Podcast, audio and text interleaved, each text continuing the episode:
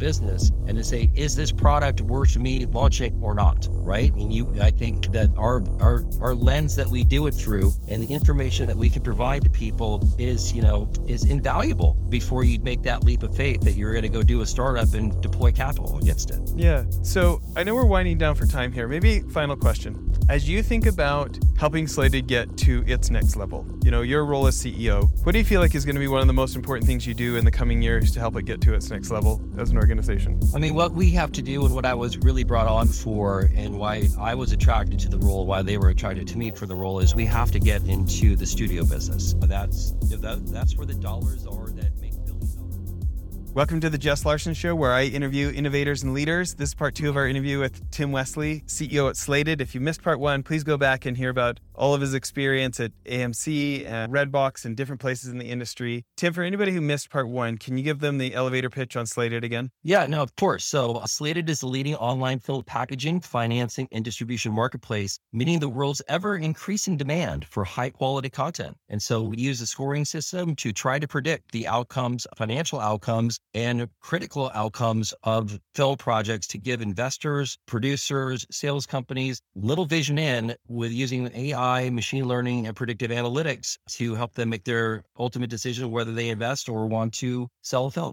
So I mentioned this in part one, but you know, I've been a fan of your guys for years. I watch your webinars. I'm just, at some point in my career, when I've made enough money in, in real estate and other places, I'll be, I'll be an investor on Slated. Okay. But we'll, it is. We'll welcome you. We'll definitely welcome.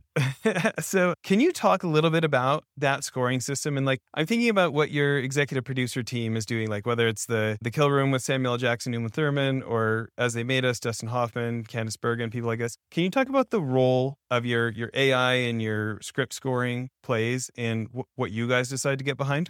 Yeah. So what we do is we have it, we've built an analytics system over the last ten years that asks five key questions. Who's in it? Who's making it? How good is the script? Will critics recommend it? And can it make money? Those are like the five major things that we use to try to score. So the first, obviously, is the underlying material is a script score. So everything for us is out of a one hundred point scale. The script score is not done by computers. It is actually done by humans. We have thirty plus readers that have M F As from big, big universities, or they've won Emmys, or they've sold shows to Amazon or, you know, other networks. They've been showrunners. These folks usually work for us for anywhere from five to seven years on average, because they like to see the projects that are coming through our system, which we get somewhere between two hundred to two hundred fifty on a monthly basis that we get to have an early look at. And so it, it goes through all the scoring. So the script score is done through humans. It's a double blind, three person read. They've scored over eleven different factors, you know, from tone to structure to logic, et cetera. And they give a recommend, they either say it's a recommend, it's a strong recommend, it's a consider, or it's a pass. Typical vernacular in the Hollywood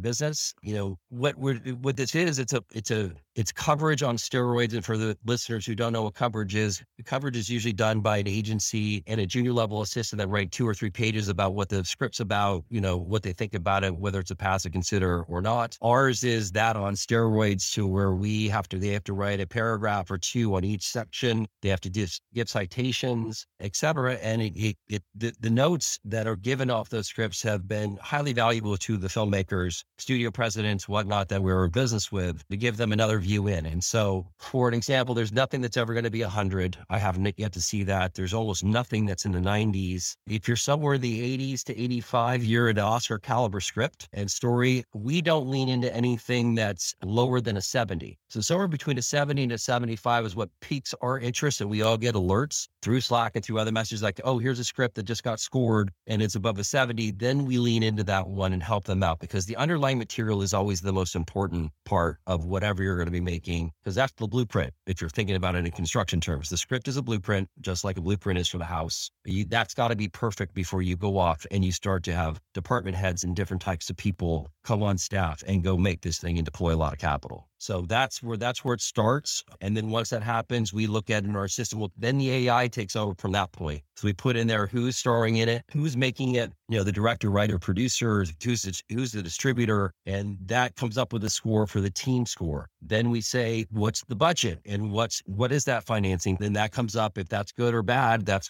gives us a financial score. And and the financial score, a sixty in our world means that's going to break even and not make any money, but you're not going to lose any money. If it's in the seventies or eighties, you have a high probability of making money. And on the, our bell curve in our prediction analysis, we're usually one standard deviation. It's one standard deviation away from the mean on our base case. We run a low, a high, and a base every single time, but we tend to be eighty percent of the time, or eighty-five, eighty, eighty plus percent of the time, one standard deviation away from that mean. And what that really means for us is we can gate in eighty percent of the winners into a portfolio view of investing into film, and we can gate out eighty percent of the losers. And when you look at a portfolio and you use our methodology, that eighty percent gate in or gate out tends to lead to three x return on a synthetic portfolio. That's exciting. Um, you know, you think about some of these stats. You guys have, have over three hundred billion, over three billion dollars has been introduced, over a thousand movies, over three hundred slated listed movies have been released, released theatrically, more than five hundred million at the box office. In twenty twenty-two, ninety percent of Oscar's Best Pictures were nominated. Oscar Best Picture nominated films were made by Slated members. There are a lot of people that love movies. There's a lot of people with companies trying to help people who love movies, and hardly anybody has stats like that. What do you think? What do you think you guys have done different at Slated? What's what's special at Slated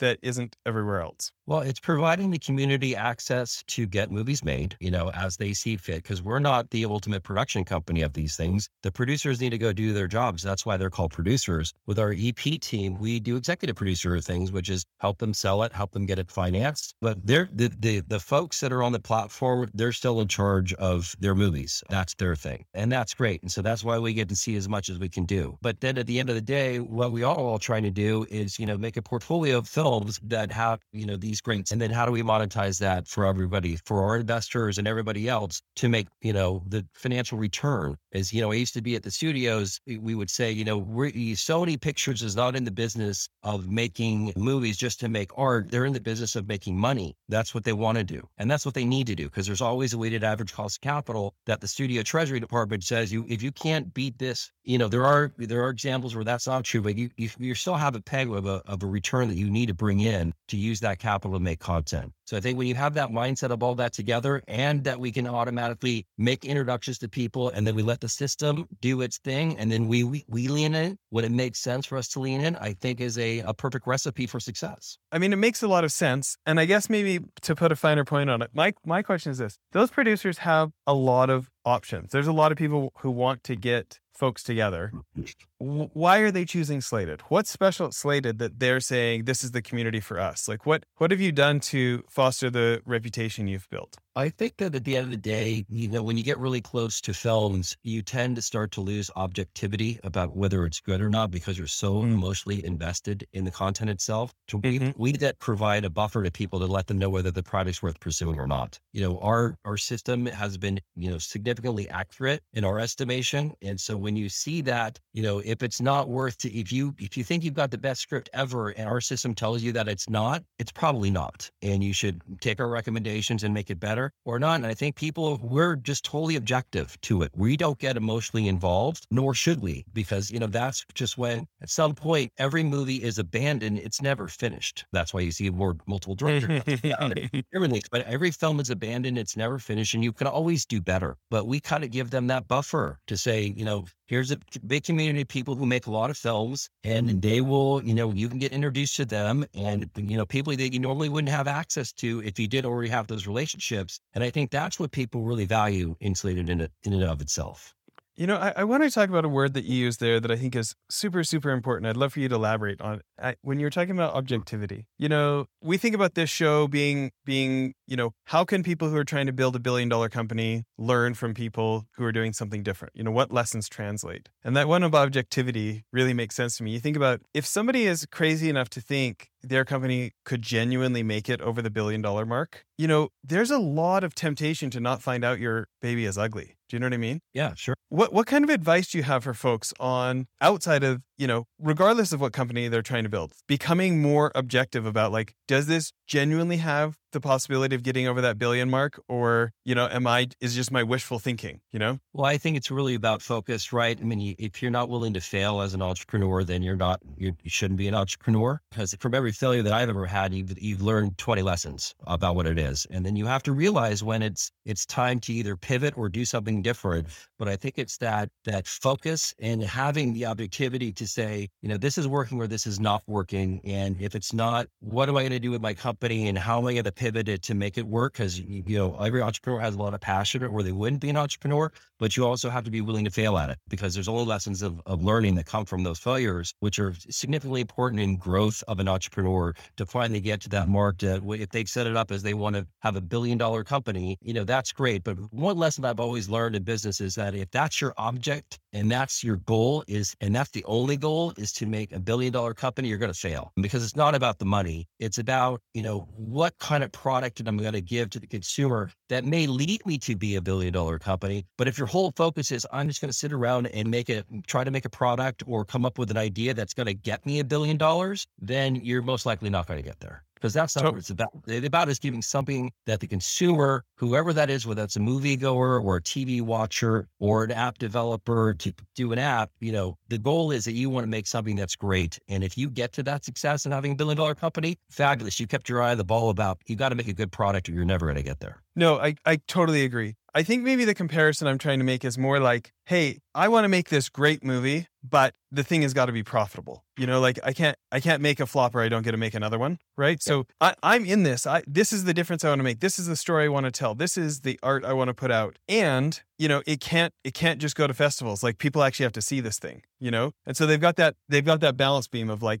you know, the entrepreneur is like, we've got this product. We, you know, I love it. I love what we're doing. I love how we're helping people. And the objective here is we want to get to this unicorn level. You know, do, do I have, you know, do I have the Samuel L. Jackson? Do I have what it takes in this business? And how to know if we're lying to ourselves, how to like, how to become more objective about, does this really have what it takes to get, to get over that line on the financial side? Yeah, no. And that, and that's where Slated comes in. I can tell you that we've seen films from studios. They've given us the budgets and we've put them into the system and we've told them your, our system says that you're making it for too much money. Don't, you know, bring the budget down. And some of those occasions they have brought the budgets down based on what we've said. So we try to provide that buffer, because there's always the people that you hear about that, you know, they raise the money from family and friends and, you know, call it a million and a half or two million or three million dollars movie. They raise all the money, they go make it. And then they, they just think that it's going to be sold automatically. And that tends to not be the case. It tends to not get sold or nobody wants to pick it up. So what we try to do is there is a formulaic way to do movie making. And you have to have all those pieces in line, all set up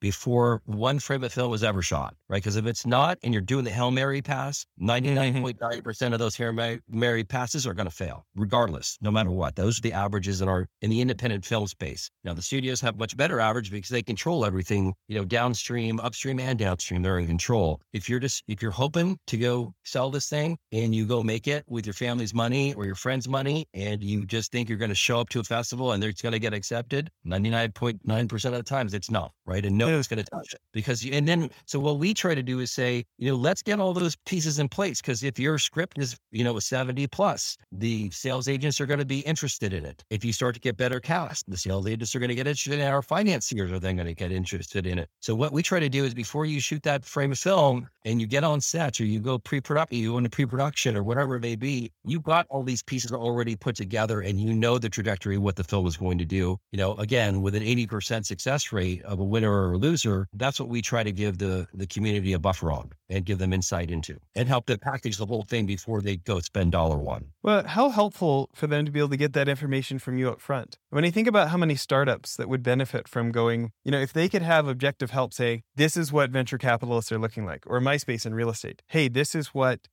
you know, real estate financiers, real estate investors are looking for. You know, have you designed that up front? Because you can't, you know, you can't just put wallpaper on it at the end, right? You can. And look at every, every movie in itself is a singular startup. I mean, you're doing, you're starting a company, you're, it's its own company. You have a product that you're going to go sell, even though that product has, is going to have a limited or maybe a long shelf life. And it's only going to be one product. It's a one trick pony because every single movie starts as its own company and is its own startup. So you have to just look at, you know, I would have loved to have all that information, you know, before in a, an established, already established ecosystem of a business and to say, is this product worth me launching or not? Right. And you, I think that our, our, our lens that we do it through and the information that we can provide to people is, you know, is invaluable before you make that leap of faith that you're going to go do a startup and deploy capital against it. Yeah. So I know we're winding down for time here. Maybe final question.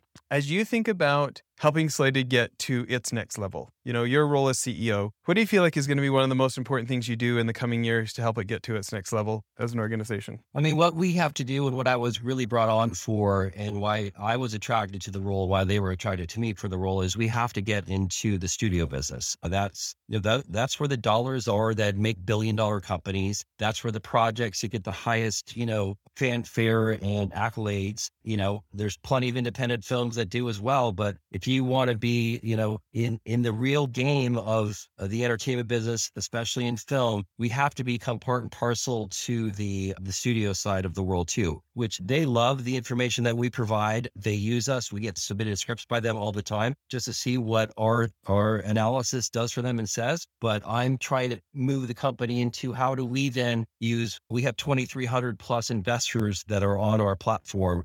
Those people also want to, and those companies also want to be in the studio business as well. So with the board members that I have, with my relationships at the studios, I mean, the fun thing about it is now that we're getting to the age to where everybody that, that are running the studios are people that we either worked with or shared cubes with when we were first all starting out. And they're all, they're friends and they're family friends. And, you know, we all, you, you know, you want to make money or lose money with your friends. And that's, that's an interesting dynamic for us. And so we're trying to move into, you know, getting much bigger, much bigger entertainment properties inside of Slated that we can co-invest in and help those guys, meaning the major studios, make better investment decisions as well. That's great. Well, why don't we close off here? Why don't you tell people about your offering on Republic? Yeah. So right now we're giving, uh, we're trying to raise a Reg C, which is a new a thing in the last year and a half that the S E C has developed to do crowdfunding. So we're looking to raise the maximum that we can, which is five million dollars on an annual basis. We're trying to bring a lot of our community in to come, come invest. It's as low as five hundred bucks up to five hundred thousand dollars that people can invest. And we're really excited about bringing the community in and helping us take Slated to the next level. So please go visit republic.com forward slash Slated and look at the information for yourselves. That's exciting. Investors in the company. That's great. Thanks for doing this. Absolutely. Been out of free time. You bet. Okay. Bye, everyone.